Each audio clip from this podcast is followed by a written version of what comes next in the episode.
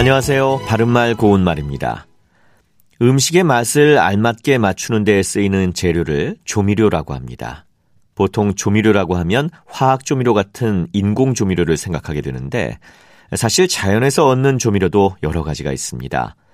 고추, 후추, 파, 마늘, 생강, 겨자, 깨 같은 것을 예로 들 수 있는데요. 이와 같이 음식에 맵거나 향기로운 맛을 더하는 조미료를 특별히 향신료라고 하죠.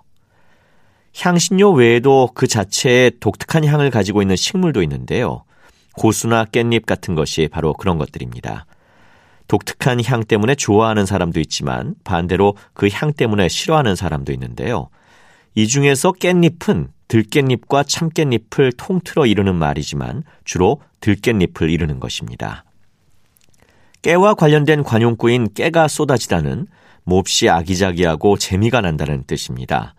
깨는 다른 곡물과는 달리 추수할 때 한 번 살짝 털기만 해도 우수수 잘 떨어져서 추수하기가 쉽기 때문에 깨를 털 때마다 깨가 쏟아지는 재미가 각별한 것입니다.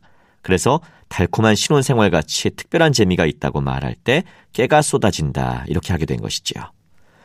그리고 참깨가 기니 짧으니 한다라는 속담은 그만그만한 것들 가운데에서 굳이 크고 작음이나 잘잘못을 가리려고 함을 비유적으로 이르기도 하고 또 자질구레한 말을 하기 좋아하는 사람을 비꼬는 말이기도 합니다. 바른말 고운말 아나운서 이규봉이었습니다.